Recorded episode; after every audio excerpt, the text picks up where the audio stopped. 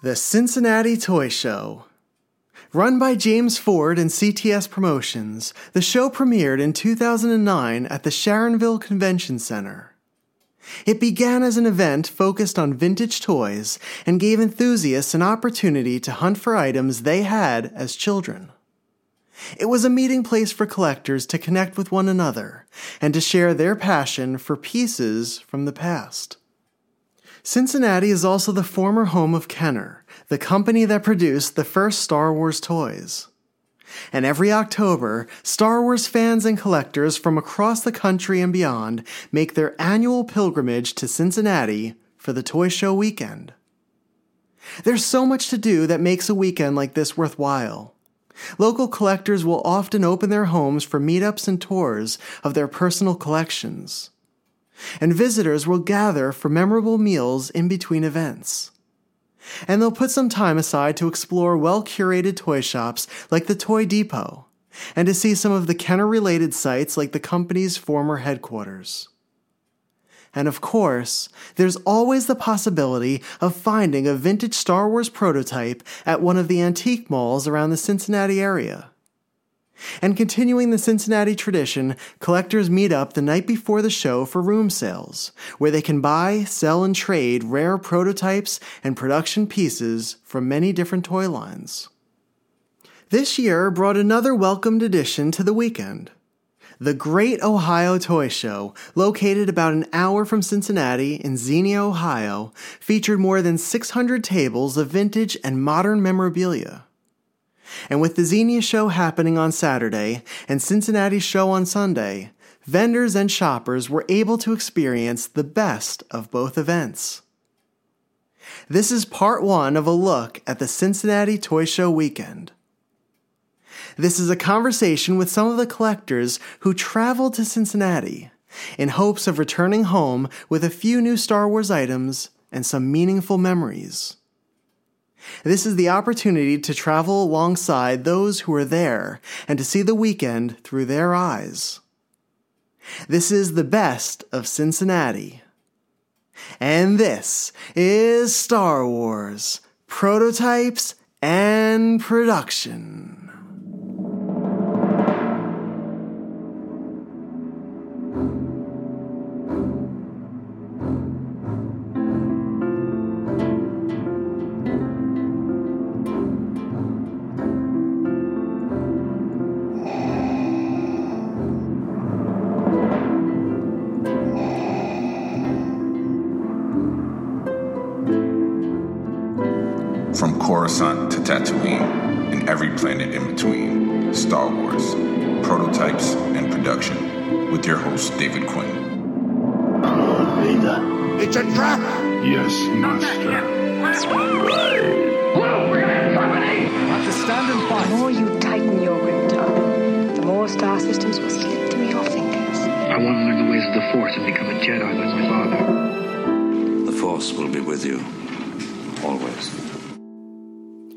Was this year's Cincinnati Toy Show weekend? To be honest, I really don't know. I didn't travel out to Cincinnati this year for the event. Leading up to the weekend, a surprisingly larger number of regular attendees announced they weren't going as well. And there were likely a variety of reasons for this. With a healthy selection of meetups and shows earlier in the year, many simply did not have the vacation time to return to Cincinnati in the fall. The cost of travel has risen substantially, which could also have been a factor for a lower attendance. And collectors may simply be experiencing a bit of fatigue after the sugar rush of the collecting market over the past two years had started to wear away. Regardless, a number of our friends planned on venturing out to Cincinnati, and I was excited to hear about their adventures and their thoughts on the weekend. But the weekend came and went with very little fanfare. Usually, collectors post photos and moments from wherever they are to their social media pages. And if you're not there in person, this pastiche of posts helps to piece together the events across the weekend, giving you, at the very least, a general idea of what transpired. But there was very little information this time. A friend joked that it was due to the absence of Narayan Naik, the community's leading visual reporter. He takes a lot of photos during trips like this, and we love him for that. Between a Friday night photo from a brew pub, a room sales shot, and a few random pictures from the show on Sunday, that's really all the rest of us had. I was curious to hear about the weekend that I love, that I missed this year. I wanted to know how it compared to previous Cincinnati trips, what the show and the room sales were like, what kinds of items showed up for sale, and how the addition of the Xenia Toy Show affected the flow of the weekend. So I decided to contact a few collectors who had been there to hear about their experiences in Cincinnati. And frankly, I think what they had to say was fascinating and interesting enough for longer conversations in a series that will run for the next few episodes. So today, you and I will be speaking with two wonderful gentlemen I'm honored to call friends.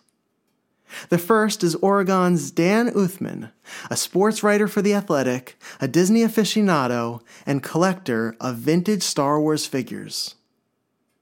And the second is Wisconsin's David Kevin White, who many of you may know as Jimmy Tupac, as he collects Tupac figure sets from the Return of the Jedi era. If you don't know them already, you're about to get to know them pretty quickly. As always, I've saved you a seat next to me. I'll go get Dan, and you can get yourself your favorite beverage, and we'll begin our series to find out what this year's Cincinnati weekend was truly like. So pull up a chair and let's discuss Kenner Country with Dan and David.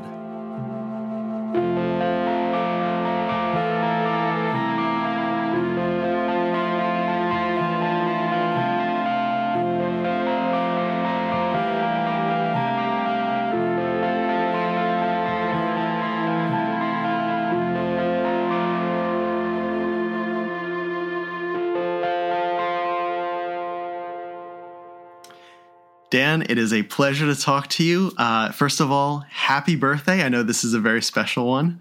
Uh, so, happy birthday to you. I hope uh, the week's been good for you so far. And for anyone who's looking to uh, to get Dan a gift, he said uh, in lieu of presents, he's just looking for um, unproduced droids and Ewoks prototypes. So you can just send them directly to him. That'd That's be perfect. fine. Yeah, that'd be really very thoughtful. yes. Okay, good. I'm glad. Okay. Yeah, that, those those are easy to find Yes, too. So no problem. absolutely. so, my friend, how was Cincinnati for you? It was great. I was there for quite a while. Um, I did have some work crop up at times. Like there were some people I was with who were like, "Why are you on your phone?" and "Why does your Slack keep beeping?" But I was able to compartmentalize that enough um, that it didn't get in the way of a lot of really cool experiences over essentially Wednesday through Sunday. Um, so that was quite a while I was there, but I got to go. You know, there were two shows. That's what made this weekend a little bit different. There was also a Cincinnati Toy Museum unveiling that also made this weekend a little bit different um, than maybe previous years. Um, so, in terms of turnout, it wasn't like it was in 2021. Um, in in terms of like our friends like showing up and everything, but it still was one that had a lot of special moments and new things to see that will make it you know very memorable for the for the long term. Was there anybody that you met this time, maybe somebody that you knew uh, previously, but maybe didn't know them that well, that you really connected with during this trip?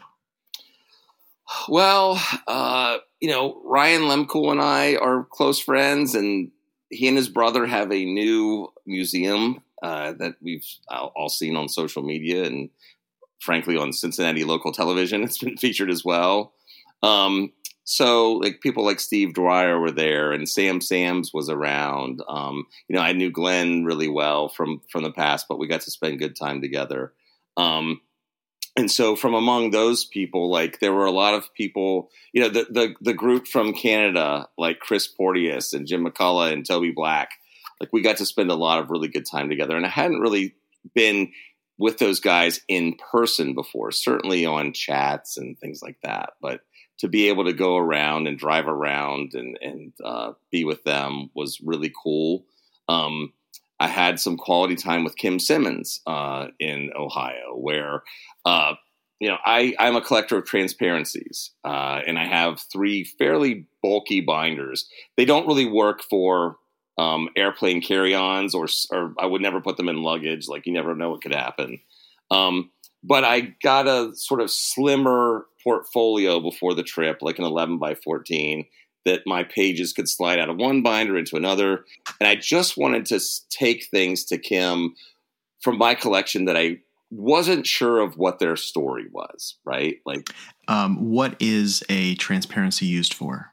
So, most of mine were used for Toy Fair catalogs or for box art, right? Like, you know, the picture that you see on the Death Star or the Snow Speeder or the Ewok Village, right? There is a acetate, um, very high res image. Um, it's it's not a negative slide, although those do exist, and I have some of those too. But this is a positive slide. So if you put it on a projector and put it on a white wall, like you're going to see like this beautiful color rendering of you know the packaging art or some sort of image from a toy fair catalog.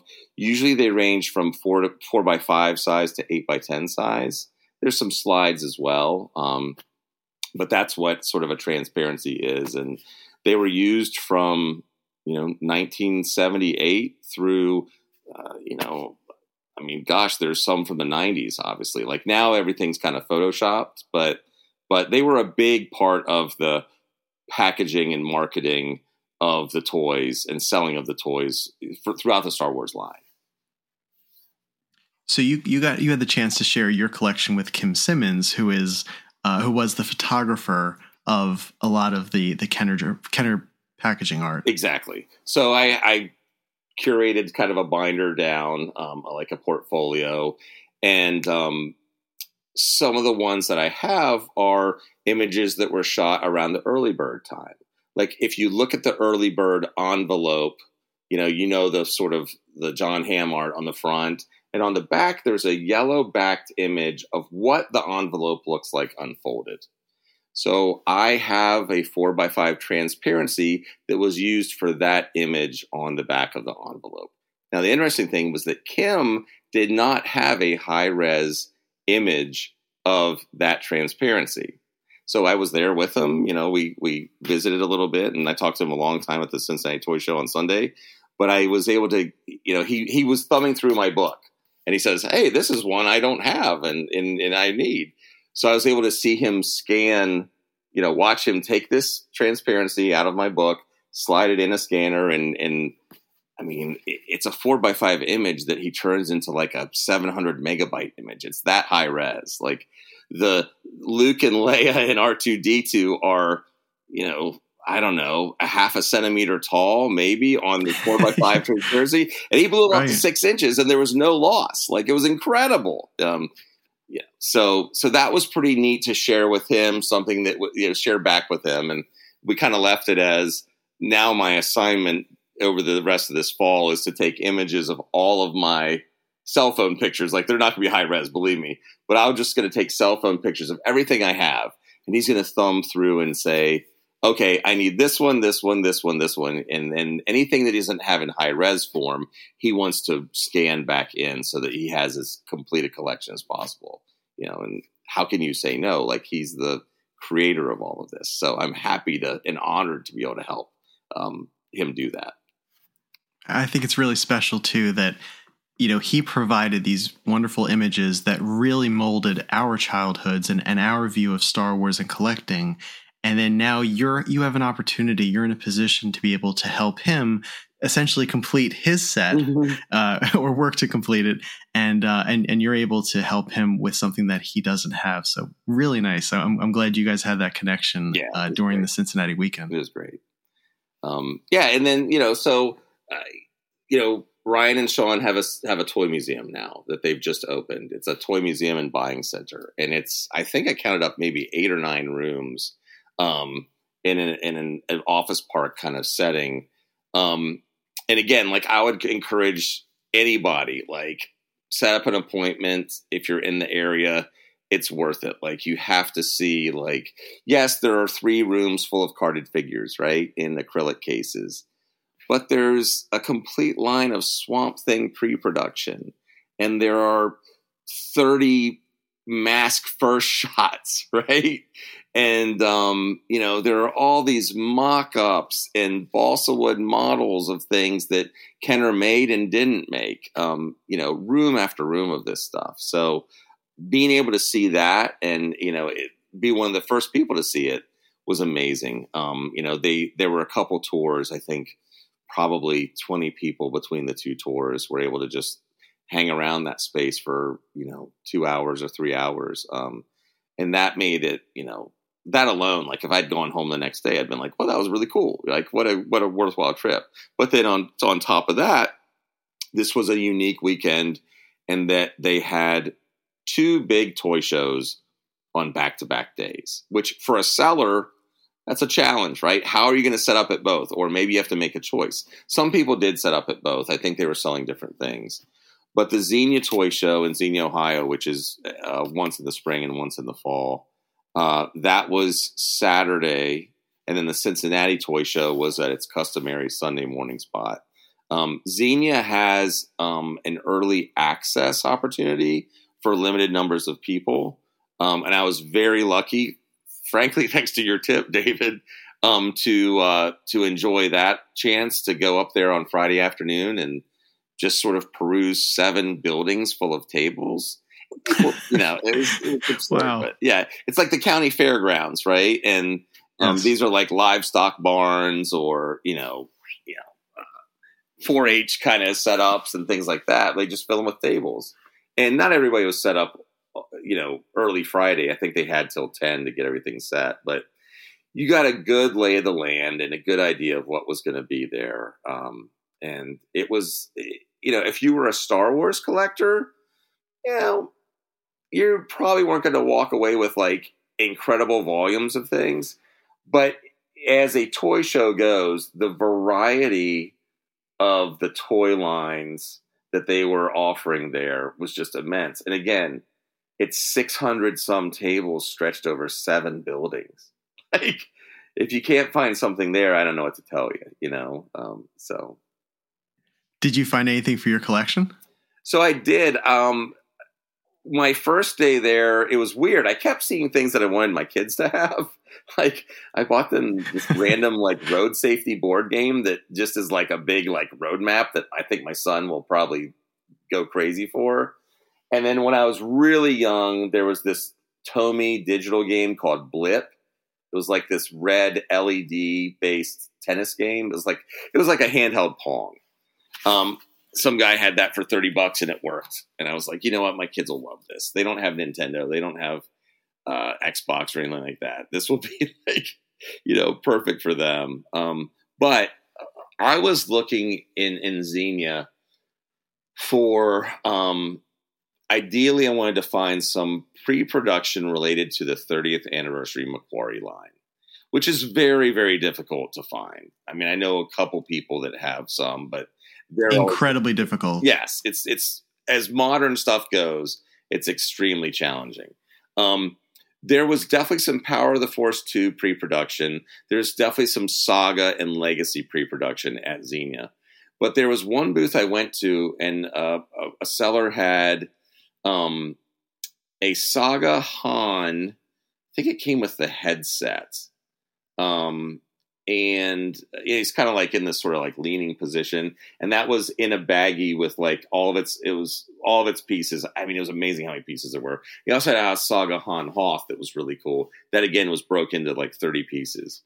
Um, so he was showing those to me, and then I looked in the case next to it, um, and I said, "Hey, can I see that slide right there?" and again, you know, um, transparencies and slides are kind of my thing. So I just saw this slide sitting there um, in his case beside him. I said, you know, these prototypes are cool, but can I see that slide?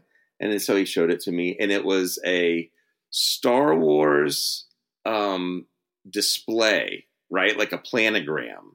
Um, how Kenner would suggest a store would display their toys on an end cap, essentially, of their store. Um, and this, it was a little slide image. Um, it had a little bit of text at the bottom, and then the top had a header.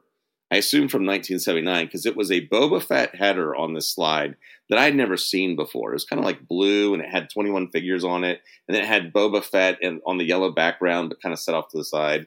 I was like, well, that's really interesting, and because I have some other slides related to store displays from the period of 79 to 83, essentially. So I said, hey, how much for this? He goes, I don't know, 20 bucks. I was like, okay, oh my gosh. I'm trying not to like grab my money too fast, right? But of course. So that was, I mean, it was a small find as finds go, but I mean, that was that was really right in my wheelhouse and something I'd never seen before with images in the slide of things I'd never seen before. Sure, like you know, Luke on a card and Darth on a card and the the the Millennium Falcon with the Star Wars box. That was all in the display, but that header too, um, that I'd never seen was like, oh, it made it even more special. And then the price was incredibly right on that. So that that sounds like a perfect pickup for you, yeah. you know, and especially that you have a love for for the slides too and an appreciation for them. Pickups that um, essentially um, can be like the size of a bookmark are really good for me because you know I'm flying across country and you know I'm not going to be able to fit a uh, uh, you know Imperial attack base or a Millennium Falcon box in my suitcase. So that was the perfect little thing, you know. Like if it can, if everything I buy can fit in a grocery bag, I'm all fine for that. So yeah, and it's uh, it sounds like uh, the cost of, of that piece was cheaper than groceries right now too. So congratulations. Excellent point. Yeah, you're not wrong. How was Saturday night for you at the room sales? Because um, at Cincinnati every Saturday night, the, the night before the actual Cincinnati show, um, a group of collectors will get together at a hotel in the lobby and we'll have these lobby sales where they'll just bring items, a lot of times rare pieces, pieces that you wouldn't normally see for sale, and uh, and they either buy, sell, trade. Yeah.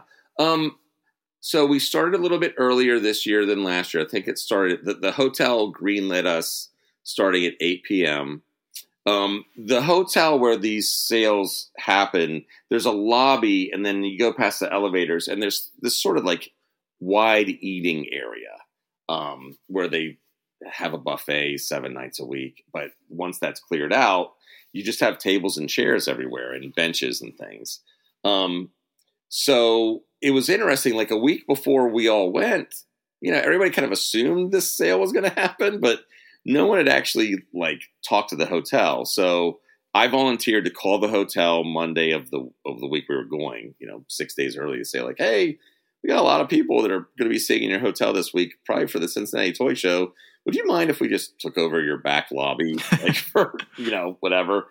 And they said, well, we can't guarantee you're going to have it to yourself, um, but as long as you don't go in there while we're cleaning up for dinner, it's fine.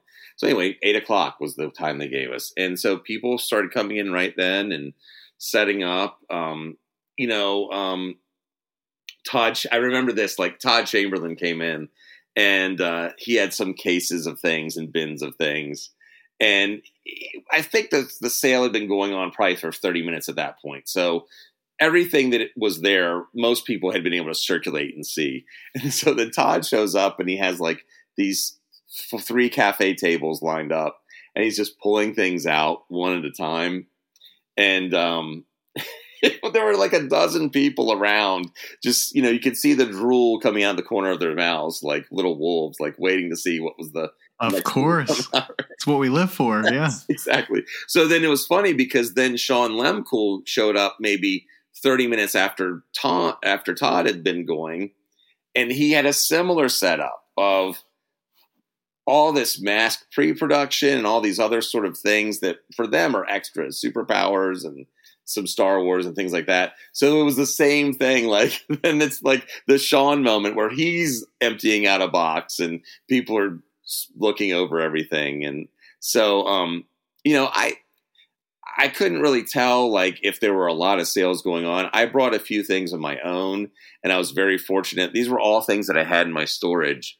Um, and again, could you know? I think I wrapped them up in some beach towels and put them in my suitcase. But um, there were some graded things that I just don't display, and I felt like, well, if I'm not displaying them, maybe that someone else would be happier with them and, and give them a better home. So I laid out probably seven items on a table, and two people came by and bought them all like literally bef- like right when they hit the table. It was amazing. Um, I've never had that's perfect like that, right? No, because then that gives you uh, ample opportunity to just focus on on shopping and hanging out with people. Then, yes, exactly. It was perfect. Um, I think at that moment I had more money with me than I'd brought. Right, so that's a very. I'm not, you know, gonna look that gift horse in the mouth because it was just an no that... turn of events. But so yeah, it was mostly like I think it was probably as much socializing as it was buying and perusing, um, which was fine because again, the gathering aspect of it is, you know, infinitely more fulfilling, in my opinion, um, than the accumulation aspect of it. Right. Um, my collection, I try to confine it to a certain space, and it's not a small space. Like I'm very blessed in that respect, but you know, I collect to my curation. I guess if, if, there, if that makes any sense. I when I when I get something, I always say in my mind, will this fit in my display? In both space wise, but also philosophy wise and thematic or or focus wise, right? Um, so uh, you know, not not everybody collects that way, and I can respect all collectors. Um, but for me, no, but that's a really that's a mature approach that you have, and I think it it probably makes your collection. Um, it, it it probably makes it better for you as a collecting experience and as a as a display because it's all stuff that that works well together and stuff that you want to to put into those cabinets or, or that display. Yeah, yeah, I would agree with that. I would agree with that. It also helps me like keep things organized in my mind a little bit better. You know, like I have a very short list. Like it's nice to have a short list of things that you're really looking for or after, and you know, it's it's hard to tick things off that list at times. Um, but the quest is never ending, right? So, um, uh, so yeah, like I, that's just me as a collector. Uh, it works for me, and and I'm not saying it should work for everybody, but it works for me, and so um, I approach things with that in mind as well. Outside of the the, the sales and the shows, um, was there a, a, special moment that you encountered um, with with our collecting friends? Um, just really kind of getting to know people a little bit better. Um, you know, people. Uh, we tend to warm up to each other pretty quickly, right? You never really know. Like some of some of the, some folks are total strangers. Um, some folks you just know from their Facebook name, right? Um, but there was just it was I just found it to be like a constant situation where there's always someone to spend time with, right? Um, there wasn't a lot of stress or I got to be in too many like like at a Star Wars celebration, right? When I go to celebration, I like to go to panels, right? I'm not just like looking to hang out on the collecting floor the whole time. But at a celebration, you feel like there's always somewhere you need to be or lined up or you know sort of gauging um whereas this weekend was just you could kind of float through and let everything come to you and let things happen. Um, and there was always something or somebody that was there to talk to or hang out with or have a meal with or, or run off and get something to eat or or you know just visit with. So um, it was it was it was a very busy weekend in terms of visiting collections and doing these two toy shows that are very large toy shows that have a lot of interest and, and long lines potentially.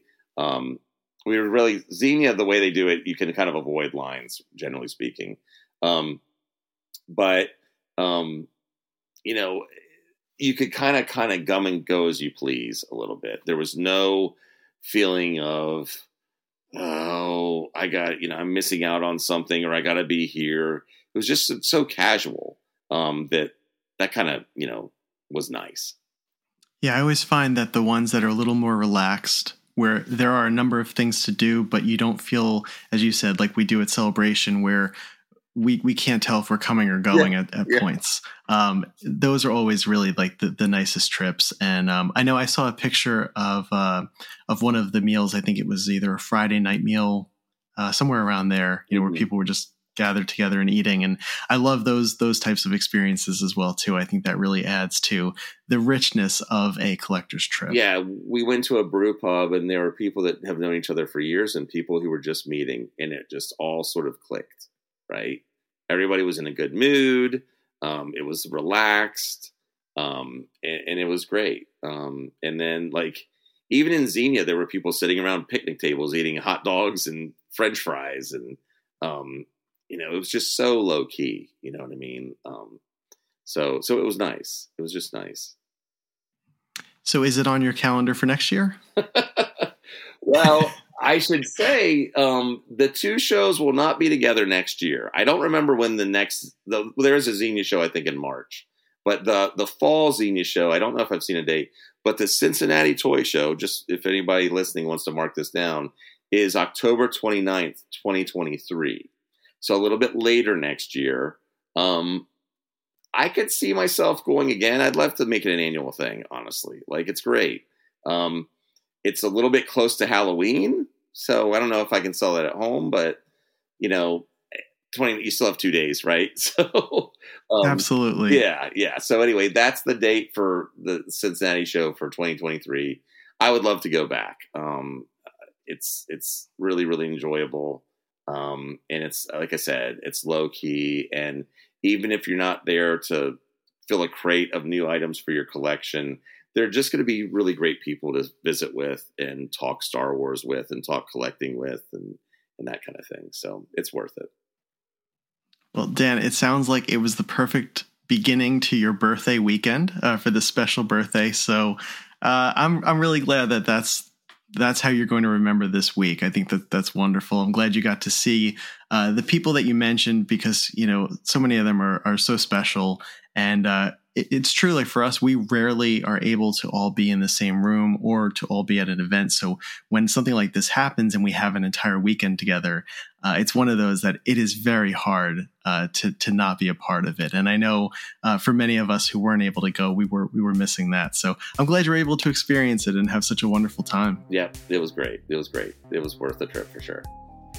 Well, fantastic. Well, uh, we will make sure that uh, that next year, uh, two days before Halloween, hopefully we'll be in Cincinnati. Sounds great.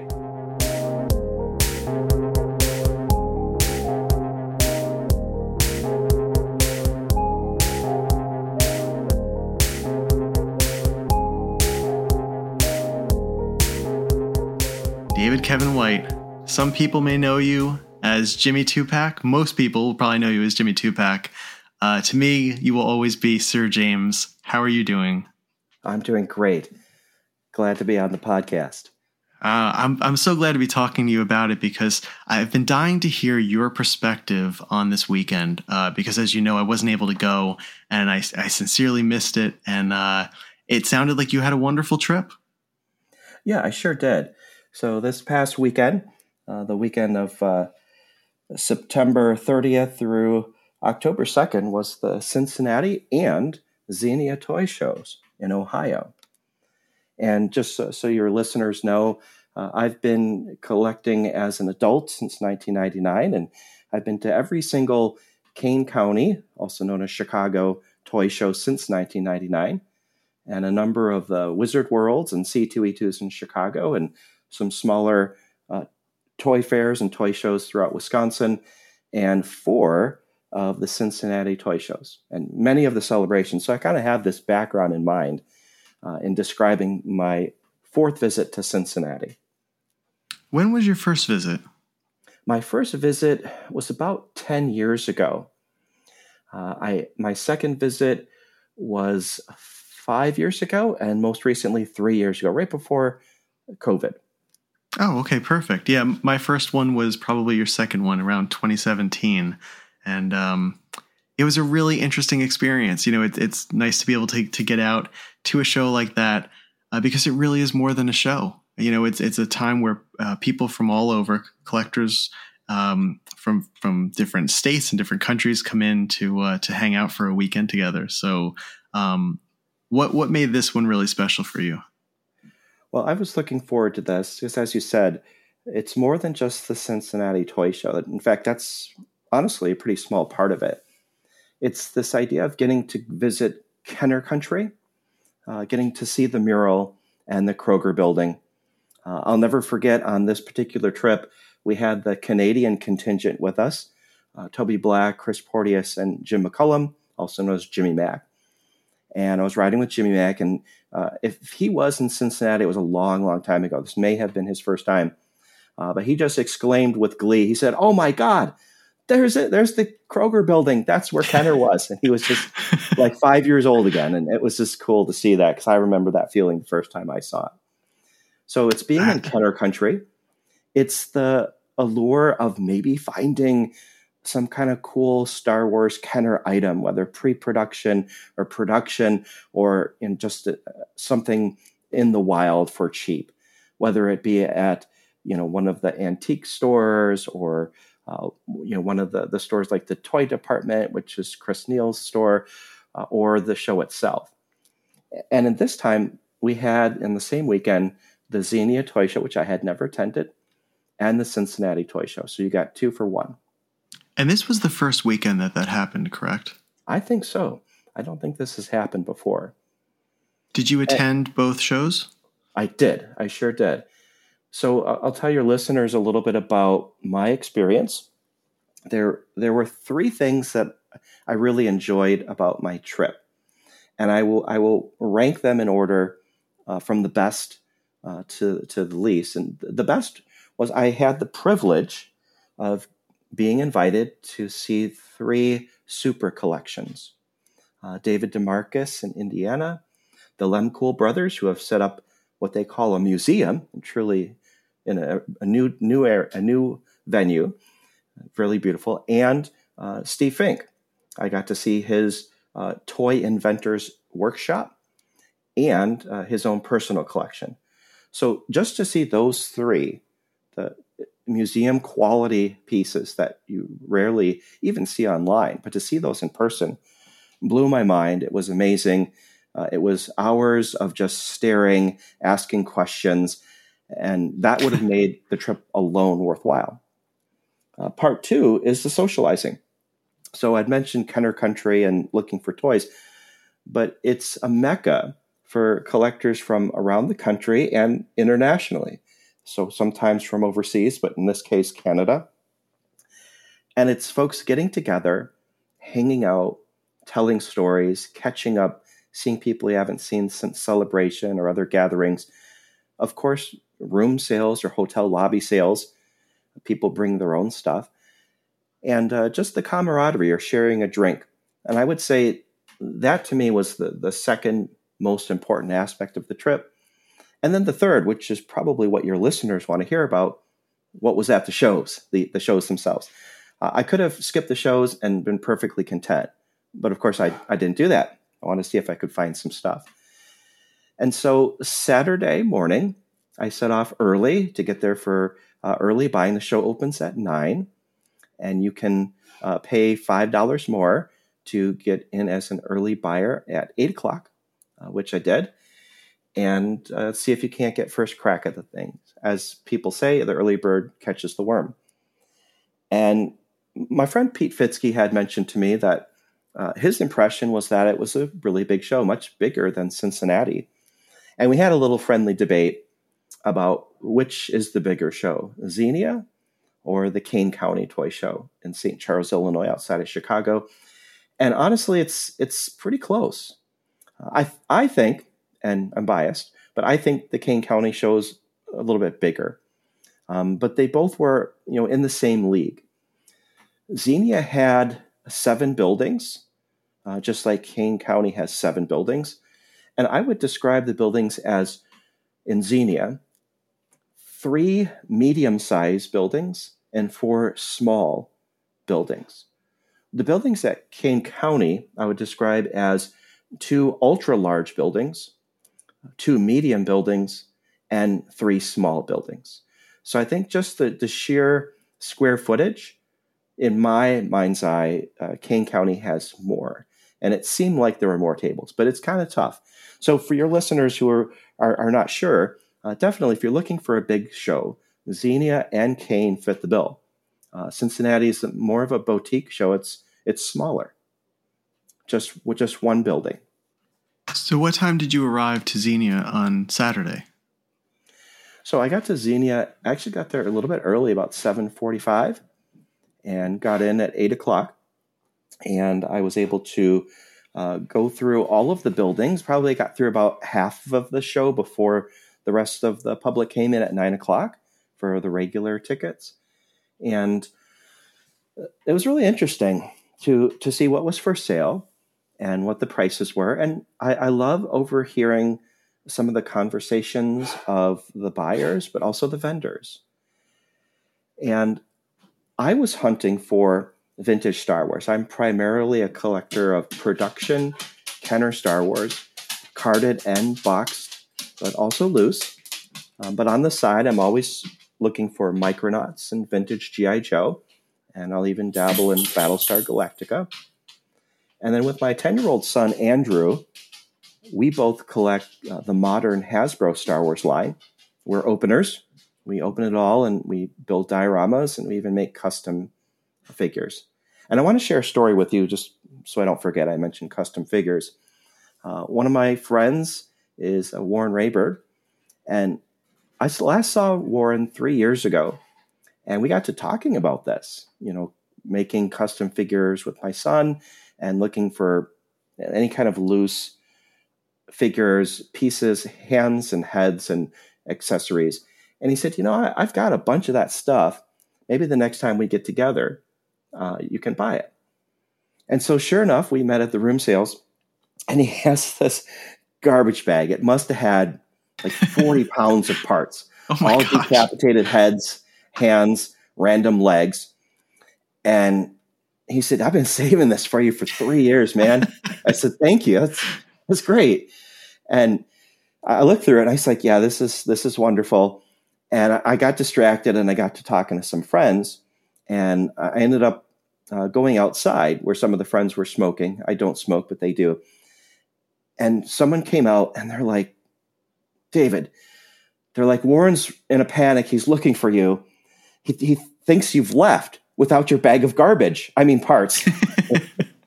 and so I came back in and he was so relieved that we could finally do the deal. We, you know, we agreed on a price and I, I took that bag of parts uh, away and I think he was very relieved to see it go. Only to a collector would a Yes. garbage bag of Star Wars figure parts be considered heaven. And I, I understand that feeling completely. Yeah. So my son and I will have a, at least a couple of years of fun with that, you know, putting together and building some of the figures that maybe Hasbro doesn't make, uh, ones Hmm. from our own imagination. What did you think of the prices and the selection at Xenia for vintage Star Wars and modern Star Wars? Oh, that's a great question. Uh, one of the challenges for us collectors is that we're hunting for certain pieces that wherever we are in our stage of collecting, maybe we've got the easy ones, the common ones. And when you go to a show, sometimes that's what you see. Everybody's already got General Madine and, and Reyes, but there they are again at every show, or Klaatu. And so, you know, the, the blue snaggletooth or the yak face or the, you know, the, the tri logo Luke Bespin, you know, the ones that maybe you'd really like to get aren't often there. And if they are there, uh, sometimes they're at eBay prices or even higher. And so that's what I found at Xenia. Uh, it's great that I collect different things. So I was able to pick up some of the Kenner M.A.S.K. vehicles, uh, seven of them uh, in used condition, but for five bucks each, which is really reasonable for my son. So I was able to get something vintage Kenner for a really reasonable price. But as far as carded or boxed Star Wars, there was plenty to see, but I felt the prices were were a bit too high. Uh, I was interested in uh, tri logo figures, and I found uh, exactly four, uh, four of them that I already had, uh, and the prices were actually a little bit high. So if I hadn't had them, I probably would have passed. And I overheard a number of conversations with the, the vendors who were talking to each other because it was the you know the early hour where there weren't very many customers, and saying, you know, this is going to sort of be the, the last big show before the recession hits.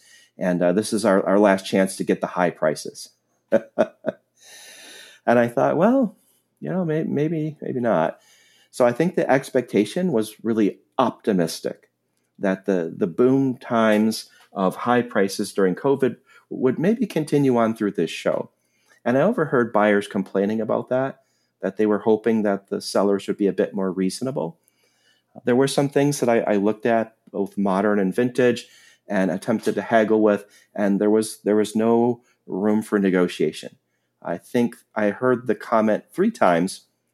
I could sell these at my shop all day long, so I'm not coming down on the price. That's a trend I notice as well. Is that a number of the the vendors or tables had a sign, uh, you know, with the name of their shop, and so oftentimes, you know, we uh, toy hunters are looking for the, what I call the garage sale tables, where maybe an elderly couple has got a bunch of vintage toys and they've decided to clean out the attic and let's just blow it all out uh, for reasonable prices. Or a fellow collector who's decided, you know, to sell part or all of their collection and they know what it's worth, but they want to move it. You know, they don't want to sell on eBay. So, you know, the prices are reasonable. Or the favorite is the the guy who says, "Yeah, I got all of this at an estate sale or a flea market. I only paid a hundred bucks for it all. So yeah, everything on the table's ten bucks." Sure. I did not find any of those types at all. Everyone knew what they had, and they wanted you know the the maximum for it. So uh, the only stuff I was able to do well on was uh, loose modern Star Wars. Those, those were pretty flexible and reasonable in their prices, but anything vintage was uh, actually pretty optimistic in their pricing. I went to a show this weekend and I found that um, there was one table in the center of the room that had a ton of vintage Star Wars figures, carded and loose, and uh, some carded graded figures. And I had seen them at the last show where they had the same amount of stuff and it was all priced. Uh, basically, they kept the prices the same um, where I think the market has changed a little bit. And so people were walking by their table, but nobody was really purchasing. Um, right. So, you know, my yeah. strategy, I don't know if it's good or bad, but I usually look at three or four items on the table. And I have an idea in my mind what the market value is. And if those four random items that I've spot checked are at or above eBay prices, I usually move on to the next table because you only have a limited amount of time. That's a really smart plan, uh, and I'm, I'm, that's a, a really good idea too. Because you're right. If if a handful of items are at eBay prices, then probably the rest of it will be too. The other thing I would tell your listeners, if they're um, toy hunters, especially looking for a bargain, it's always good to speak up. So oftentimes, I will ask the vendor if they have what I'm looking for. So it, it could be uh, Return of the Jedi 2 packs or Tri Logo carded. And surprisingly, they may have something that they hadn't put out on the table or I just hadn't noticed it. At other times, I will ask, you know, I'm, I'm also looking for uh, loose modern Star Wars figures, you know, to use in dioramas or customization.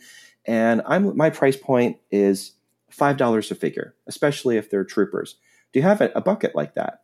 And oftentimes they'll say, Oh, yeah, I do. Here you go. So it's always good to ask to, to let the vendor know what you're looking for, specific items or price point. And oftentimes you'll be surprised that they'll have it, or they'll tell you, you know, uh, these carded uh, vintage collection uh, Hasbro figures, I've got them marked at $12 each, but they're not really selling. You know, nobody wants Greef Karga or whoever it is.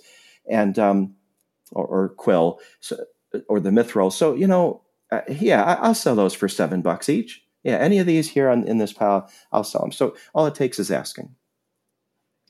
How did you find the room sales on Saturday night? Ah, great question. Everyone was anticipating room sales because you never know what you're going to get. And compared to years in the past where they were amazing, I, I think that there were less people, both buyers and sellers, at this show in Cincinnati. And I think it reflected in the, the total quantity and quality of the items for sale.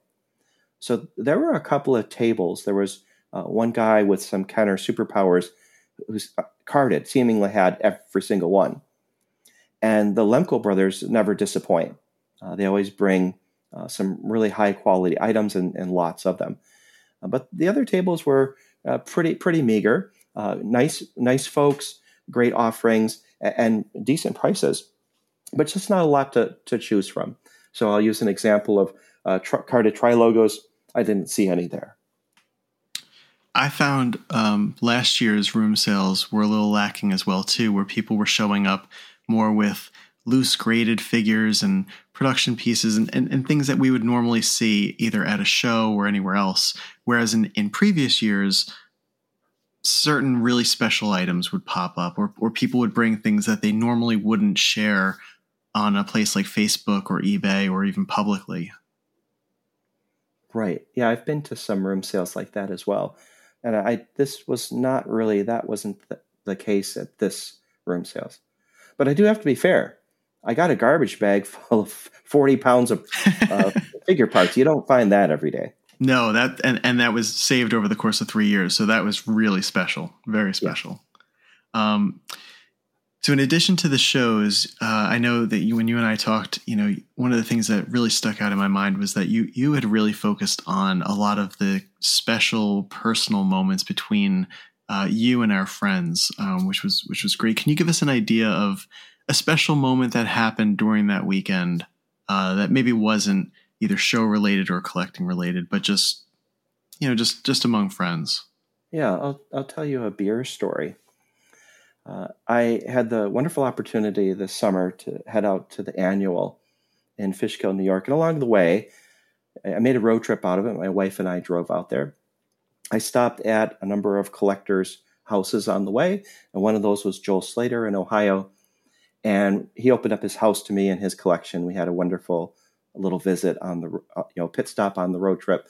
And one of the things he mentioned about my home state of Wisconsin is that he absolutely adores, he and his wife adore the craft beer uh, called Spotted Cow by New Glarus Brewing, which is only sold in Wisconsin. Uh, they will not sell it outside the state, which adds to its allure.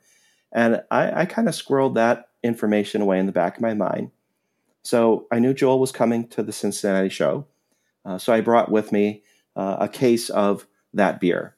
And you should have seen his face. should have seen his face light up. Uh, he absolutely loved it. Uh, I brought extra because, of course, I didn't want anyone to be jealous. And uh, the the Georgia collectors uh, like uh, Glenn Williams and Tony Johnson, they came along, and the main they didn't know anything about this beer, but Glenn's like, "Is it cold?" And I was like, "Yep." and so everyone got to partake. But Glenn had a case to bring home to his dear wife, and so that was that was a really special moment. That was really thoughtful of you, and and that's um, it's not surprising either because of your kindness, but also because uh, that's really what collectors tend to do. Um, I find that that many collectors in our community are very thoughtful, and um, you know, in the same way that we we kind of hone in on these details about the things that we collect, um, I think we also really hone in on the details of, of those that we care about. And so that, that was a really nice way to uh, to connect with Joel, and he's a great guy. Yeah, absolutely. Uh, it was also great that there were uh, two fellow cheeseheads that were there, uh, Steve Dwyer and Joel Miney, who are part of, of my club here in Wisconsin. And so it was, like I said, we had the Canadians, we had the folks from Georgia, we had some Wisconsinites. So it was it was a good representation. So there were people there, and we had a nice time together. How was the Cincinnati show on Sunday morning for you? Um, you know what's interesting about that show is I've been to it in the past, and I remember a show where Steve Denny set up, and he was pulling out like uh, 2D items, uh, like uh, artwork or uh, you know uh, photo samples or who knows what. But it was the cool Ewok stuff. Battle Wagon Art, I think, was one That's of them. the yeah. one. That's the one that I saw, mm-hmm. and all of our friends were gathered around, you know, 12 deep. What's he pulling out next? What's he got there? yeah. Uh, that that didn't happen at this show coming from Xenia the day before, I had been to the venue and I knew it was small, but it just seemed even smaller. And it really, I, I spent about an hour on the floor walking around. I think I bought uh, six loose Star Wars vintage figures um, just because they were five bucks each. I didn't really need them. But when R2D2 and a Stormtrooper and Boba Fett in you know, decent condition are five bucks, uh, you can't say no. but that's all. That's all I picked up. Uh, I, I, looked at some Battlestar Galactica stuff, um, but the prices were eBay or higher, and he, he wouldn't come down even five dollars. So I, I, passed on that. So I ended up spending uh, the the la- I spent an hour uh, looking, and probably the second hour just visiting and talking with friends, and that was it. I was I was done. And I noticed that as well that a lot of our fellow collecting friends before 11 o'clock, they, they had gone home. And I think Glenn Williams was telling me that he stayed until about 2 o'clock, and he said he was the only buyer on the floor. So it was a ghost town, definitely by two, but but most folks, you know, had you know looked around and there, maybe there wasn't a lot to buy. I, I, can't think of any of my fellow collecting friends that bought more than three or four items and said, well, you know, we had a great time. It was great socializing and um, maybe better luck next year. Yeah, and I think a lot of our collector friends, they come to a weekend like this and, you know, maybe the focus tends to be on what's going to show up at room sales, or maybe they set up, you know, deals in, in private as well, you know, or prearrange to pick up items.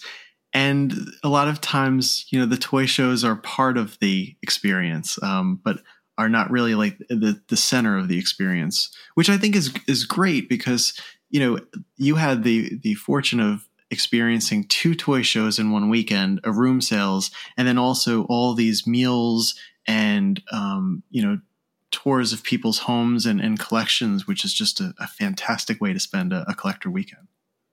Right. And I'll, I'll bring your listeners back to that important point that often we begin our collecting journey and just going after the toys. And after a while, we end up uh, accumulating experiences and stories and sharing those with others. And then we acquire friends. And in the long run, in the end, it becomes the friends are the reason why you're going to the destination, not so much the toys. Of course, I would have loved to have found you know, five or six two packs and five or six tri logos. But um, I, I didn't mind because I was able to have all of these great experiences. I visited these amazing collections. I hung out with these wonderful friends. And I hit the toy shows too, just in case. Well, Sir James, it sounded like you had a fantastic time. I'm so glad that you got to do that and to experience it. And uh, will you be joining us uh, next year for Cincinnati? I sure will. so if you're listening uh, and you've got some cool stuff, um, you know, bring bring it to the room sales because uh, I, I, I would really love to see uh, next year's room sales just blow our minds. And bring two packs, right? Return the Jedi right. two packs. Bring bring your bring your tri logos and your two packs. Uh, some yep. of, some of my buddies, uh, when they have a little bit too much to drink, uh, refer to me now as Jerry Tri Logo. So you, can, you can help keep the dream alive. Help me with that run. All right, Sir Jerry, Sir James, it was fantastic talking to you, and I look forward to our next trip in Cincinnati. Me too. Thanks a lot.